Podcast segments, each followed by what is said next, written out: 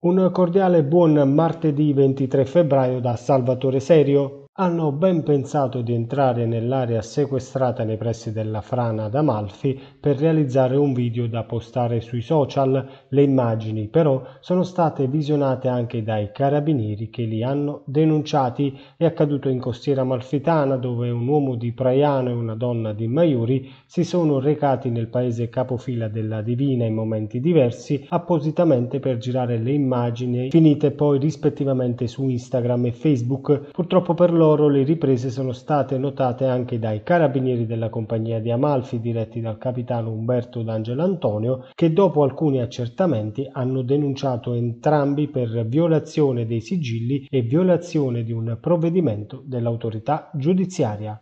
La Procura di Salerno ha notificato il decreto di dissequestro delle aree oggetto di frana d'Amalfi. Il comune del paese capofila della Divina ha già affidato gli interventi di messa in sicurezza del fronte franoso propedeutici ai lavori di ricostruzione della strada statale 163. Intanto ieri sono iniziate ad Amalfi le operazioni di rinfoltimento della barriera a protezione del piazzale della Darsena. I lavori erano stati richiesti dall'amministrazione comunale alla regione regione Campania a seguito della mareggiata dello scorso 29 dicembre che ha distrutto parte della pavimentazione della Darsena. Ieri mattina è giunto nelle acque di Amalfi il pontone che dovrebbe rimanere nel paese capofila della Divina per una decina di giorni, il tempo necessario per ultimare le operazioni. Ieri mattina si sono verificati alcuni pericolosi assembramenti a scala da parte di alcuni escursionisti non residenti nel comune più antico della costiera amalfitana il sindaco Luigi Mansi e l'assessore Salvatore Bottone, coadiuvati dalla polizia municipale,